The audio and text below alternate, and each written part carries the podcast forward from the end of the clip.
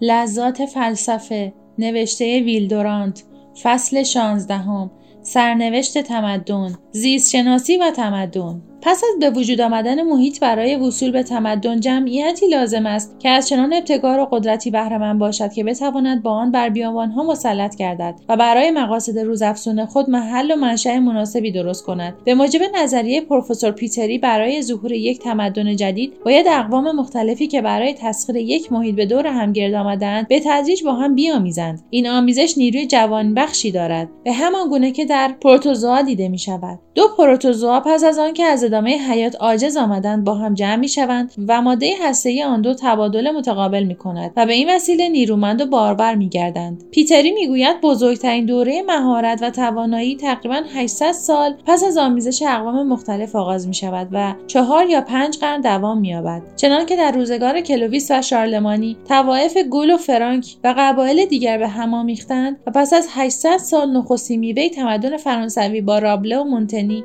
به ظهور پیوست و همین همینطور از آمیزش آنگل ها و ساکسن ها و جوت‌ها انگلیسی ها پیدا شدند و پس از 800 سال شکسپیر و بیکن ظاهر گشتند. وضع اقوام دیگر با این نظریه مساعد نیست اما می‌توان فرض کرد که هر گونه آمیزش نجات ها در آغاز برای تمدن بد است و سرانجام نیک. پیوند نجات های مختلف در ظاهر لطف خوی و منش را به مدتی از میان می‌برد اما صفات قدیمی جسمی و معنوی را تقویت می کند و این تقویت مجدد در محیط های جدید سریعتر پیش می رود زیرا مهاجرت اقوامی را برمیگزیند که به ظاهر فقیرند اما در پایه و اساس غنی. افرادی که فرهنگ کمتر ولی نشاط بیشتر دارند. این نتیجه در آمریکا مسلم است به همامیختگی خون و نژاد در آمریکا مقدمه ظهور قوم تازه است با ثبات روحی جدید و تمدنی نو.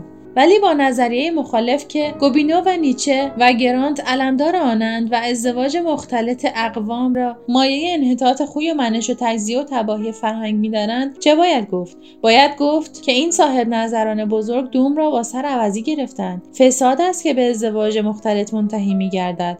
فساد و انحطاط روم خیلی بیشتر از سرازیر شدن وحشیان بود. ریشه آن در تجمل زنانه و سستی خاندانهای نژاد قدیم روم بود. ازدواج مختلط با نژاد ژرمن نتیجه ضعف نژاد بود نه علت آن. جنبه ناخوشایند نظریه پیتری در این است که زندگی نژادها مانند زندگی افراد محدود است و ناگزیر باید مراحل کودکی و بلوغ و پیری را بگذرانند. پروفسور طرحی نشان می‌دهد که دل هر عالمی را به لرزه در میآورد و آن اینکه دوران حیات و مرگ نژادها در همه احوال عملا به یکسان است ولی حیات از همه طرحها و تصمیمهای عالی جان به در می‌برد. نژادهایی که با خاک و شخم و تخم سر و کار دارند دوامشان از تمدنهای صنعتی شهری بیشتر است.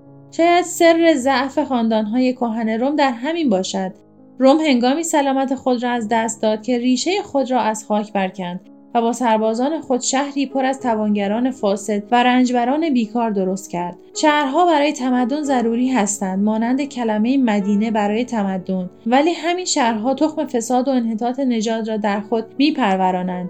مشاغل پاورجا خانه های آکنده و خیابانهای درهم و لباسهای لطیف و غذاهای لذیذ و سهولت سرایت بیماری ها و فساد نسل همه با هم در ضعیف ساختن سلامت و تندرستی موثرند. به رغم آنکه بهداشت همگانی مرگ و میر کودکان را کمتر می کند و زندگی را درازتر می سازد امراض واگیر در زمان حکومت آنتونین ها نیم جمعیت امپراتوری روم را برباد داد و روم را در برابر نژاد ژرمن پرزاد و ولد ناتوان کرد. تا اون در انگلستان چنان کشتار کرد که فئودالیسم را از میان برد. از کجا معلوم است که این باکتری ها که با این صبر و شکیبایی به ما حمله می کنند روزی بر ما غالب نشوند؟ بزرگترین دشمن انسان را باید با میکروسکوپ دید. ولی عامل دیگری هم هست که تاثیر آن در زندگی شهری و سرنوشت یک نژاد مهمتر از آنهاست که ذکر شد هرچه بر وسعت شهر افزوده می شود توسعه خانواده ها کمتر می گردد. شهر افراد تازه خود را از راه تولد خانواده های شهری تامین نمی کند بلکه بیشتر از راه مهاجرت مردم داخل و خارج مملکت به دست می آورد دودمان های کهن میر میرند و افراد تازه جای آنها را می گیرند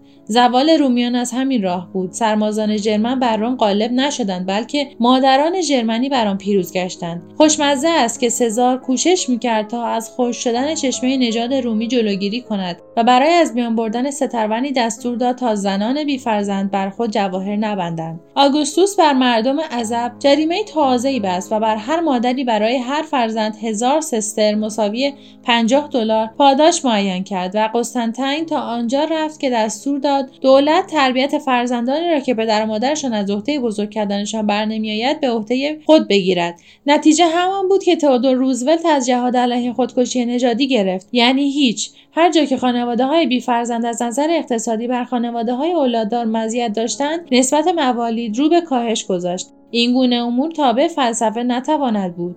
آیا این کاهش موالید تمدن ما را هم به زوال خواهد کشاند؟ طالبان بیمده اصلاح نجات همه جا با دستها و صداهای لرزان به کمی فرزند طبقات تربیت شده آمریکا در مقایسه با طبقات دیگر اشاره می کنند و هر روشنفکری از این لطیفه آگاه هست که می‌گویند هر یک از فارغ تحصیل های هاروارد از روی آمار به طور متوسط سه چهارم دختر دارند و فارغ تحصیل های واسار هر کدام چند صدم یک پسر. زیست با این شکایت آشنا هستند که طب و نیکوکاری کار انتخاب طبیعی را محمل گذاشته است. نتیجه آنکه دودمانهای طبقات پست جوانه زده رشد می کنند و آن نیمه از جمعیت که ناصالحترند تقریبا همه نسل آینده را تولید می نمایند و بدین گونه تربیت در برابر عقم هوش و استعداد ذهنی کاری نمی‌تواند بکند. این ترس اگرچه از نظر زیست شناسی درست نیست اما حقیقتی در آن هست. مسلم است که بیشتر کودکان آینده اولاد مردم سادلوه امروزند و به همین جهت کار تربیت در آینده دو برابر خواهد گشت. تعصب خرافات و دهاتیگری و ارتجاع با افزایش زاد و ولد جهال حیات تازه مییابد. این امر اگر در نظر مربیان مصیبتی باشد در نظر زیستشناسان چنان نیست زیرا علم از راه کروموزوم ها قابل انتقال نیست. اولاد صاحبان درجه دکترا هم باید درس بخوانند و به آبله و سرخجق و اسمها گرفتار آیند. هیچکس نمی‌تواند بگوید که در کودکان فقیر عقب افتاده ناتوان مهارت و نبوغ بالقوه چقدر زیاد است؟ از نظر زیستشناسی نشاط جسمانی از نسبنامه روشنفکری با ارزشتر است.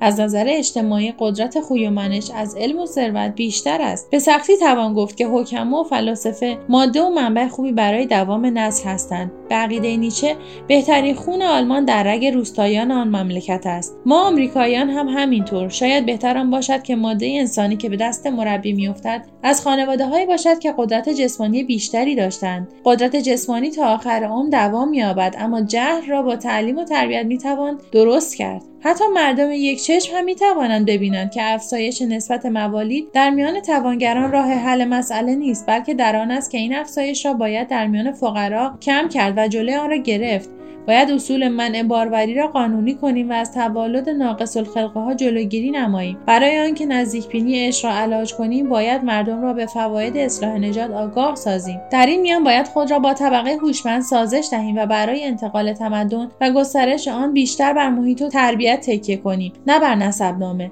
وراثت در تربیت و تعالی یک نژاد عامل حقیری است. تطور امری بیولوژیکی نیست بلکه امری اجتماعی است. دودمان و تبار سالمی بدهید و بقیه را بر عهده مدارس خوب بگذارید. برای ارتباط با ما آیدی صوفی underline کاپل را در اینستاگرام جستجو کنید.